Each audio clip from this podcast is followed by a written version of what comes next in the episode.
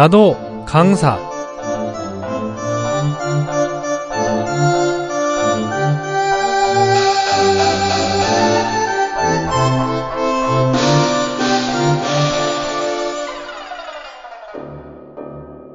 말을 할 때에는 신의와 신용이 우선이니 속이거나 거짓되면 그것이 어찌 가하리요. 말을 많이 하는 것은 말 적음만 못하리니 겉으로만 그러듯이 아부하지 말지어다. 말은 성실해야 하고 경박하게 마구하거나 겉만 번드르르한 말로써 다른 사람에게 비유를 맞춰서는 안 된다. 신랄하고 매몰찬 말이나 품이 없고 우아하지 않은 용어, 그리고 거칠고 저속한 말투는 모두 고쳐야 한다. 예절 규범서 제자규에 나오는 말입니다. 모든 청취자들이 참여할 수 있는 나도 강사는 방문 또는 전화로 강의를 듣는 코너입니다. 희망을 전하는 방송 SOH 나도 강사 많은 참여 바랍니다. 메일 주소는 SOH 골뱅이 사운드 오브 호프.kr입니다. 오늘 강의는 배려는 존중의 실천입니다. 라는 주제입니다. 어떤 내용인지 강사님을 만나보겠습니다. 여보세요. 희망지성입니다. 네, 안녕하세요. 김봉겸입니다. 김봉겸 강사님, 반갑습니다. 참 이름이 어렵네요. 네. 간단한 자기소개 부탁합니다. 아, 네. 제 이름은 김봉겸이고요. 나이는 30살이고, 현재 리더십 교육센터에서 일하고 있습니다. 예. 아, 오늘 강의가 배려는 존중의 실천입니다. 라는 주제인데, 어, 인간관계에서 가장 필요한 부분인 것 같아요. 아, 네. 그럼에도 그냥 지나치게 되는 게 참 많은 것 같습니다. 네. 그럼 강의 들어보겠습니다. 네.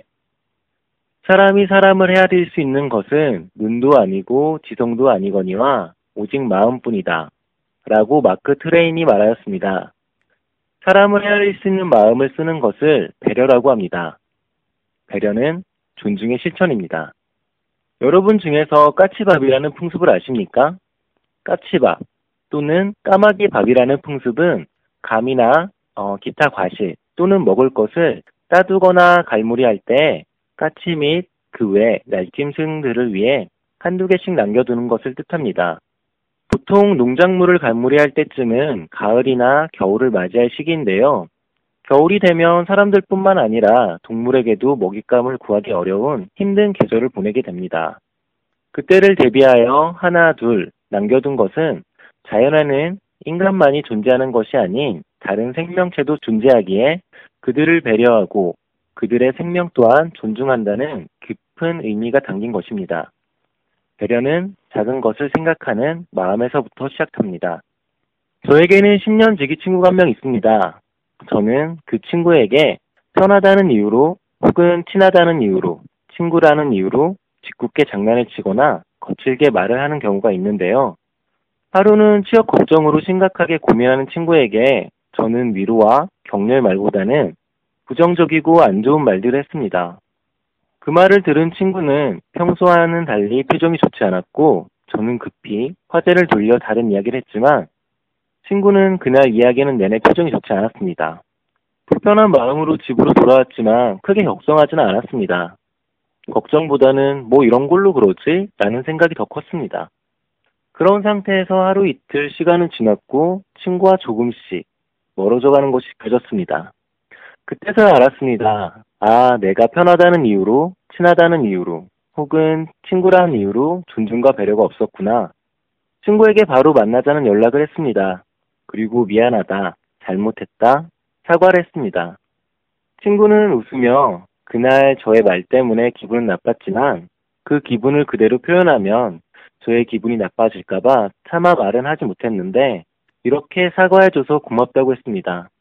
친구는 오히려 저를 생각해 준 것이죠. 이날 저는 많은 반성을 하고 존중과 배려에 대해 다시 생각해 보는 계기가 되었습니다. 짝을 생각하는 마음으로 타인을 대한다면 세상은 참 아름다울 것입니다. 여러분, 남들보다 먼저 존중하고 배려해 보는 것은 어떨까요? 어느 순간 각박해져 버린 우리 사회에 타인에 대한 배려와 존중이 조금씩 실천된다면 우리가 원하는 살기 좋은 그리고 아름다운 세상이 될 것입니다. 경청해 주셔서 감사합니다. 아, 네. 강의 잘 들었습니다. 정말 가까운 사람에게 가장 하기 힘든 게 배려인 것 같아요. 아, 네. 편하다 보니까 다 이해하겠지 하면서 긴장을 안 하게 되더라고요. 네, 그렇죠. 결혼 생활도 바로 서로를 배려하지 않고 배려해 주기만을 바라는 데서부터 힘들어지거든요. 어, 결혼 생활을 안 해봐서 잘 모르겠지만 결혼하면 아내에게 잘하고 싶습니다. 아, 아직 결혼 안 하셨군요. 네. 네. 나중에 정말 결혼해서 부인한테 잘하는지 확인해 보겠습니다. 네, 알겠습니다. 네, 김봉경 강사님, 오늘 말씀 정말 감사합니다. 네, 감사합니다.